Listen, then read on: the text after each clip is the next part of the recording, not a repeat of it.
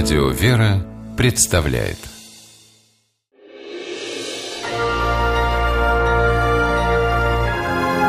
Герои моего времени Коня на скаку остановит, в горящую избу войдет. Мы часто повторяем эти строки, почему-то вкладывая в них иронический подтекст.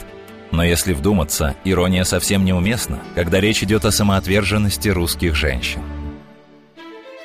Татьяна Пьянкова из Екатеринбурга – мать троих детей. В тот вечер она, усадив на заднее сиденье машины полуторагодовалого сына, везла домой свою маму. Высадив ее у подъезда, Татьяна развернулась и стала выезжать со двора.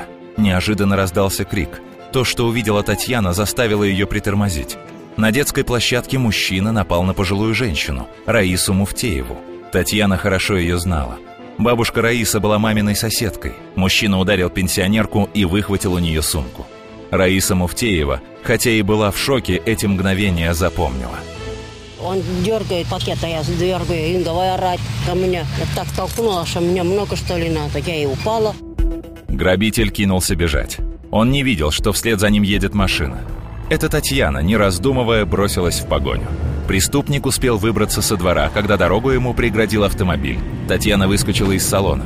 Сейчас она и сама не понимает, как не побоялась остаться один на один с преступником. Смелости ей придала обида за бабушку Раису. А еще мысль о том, что преступник может уйти безнаказанно. Татьяна стала звать на помощь. Из ближайшего двора прибежали шесть женщин. В их числе была и мама Татьяны. Увидев перед собой разгневанных дам, грабитель сник. Вспоминая об этом, Татьяна не может удержаться от смеха.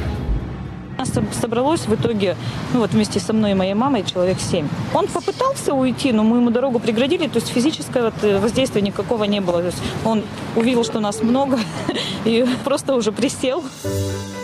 Через 10 минут на место происшествия приехала полиция. Преступника арестовали. А героиню этой истории, Татьяну Пьянкову, представили к награде. Случай и в самом деле уникальный, учитывая, что женщина сейчас находится в декретном отпуске по уходу за малышом. Кстати, сам малыш Димка преспокойно спал в машине, пропустив и погоню, и задержание преступника. Похоже, ребенок прекрасно знает, что с такой мамой можно ничего в жизни не бояться.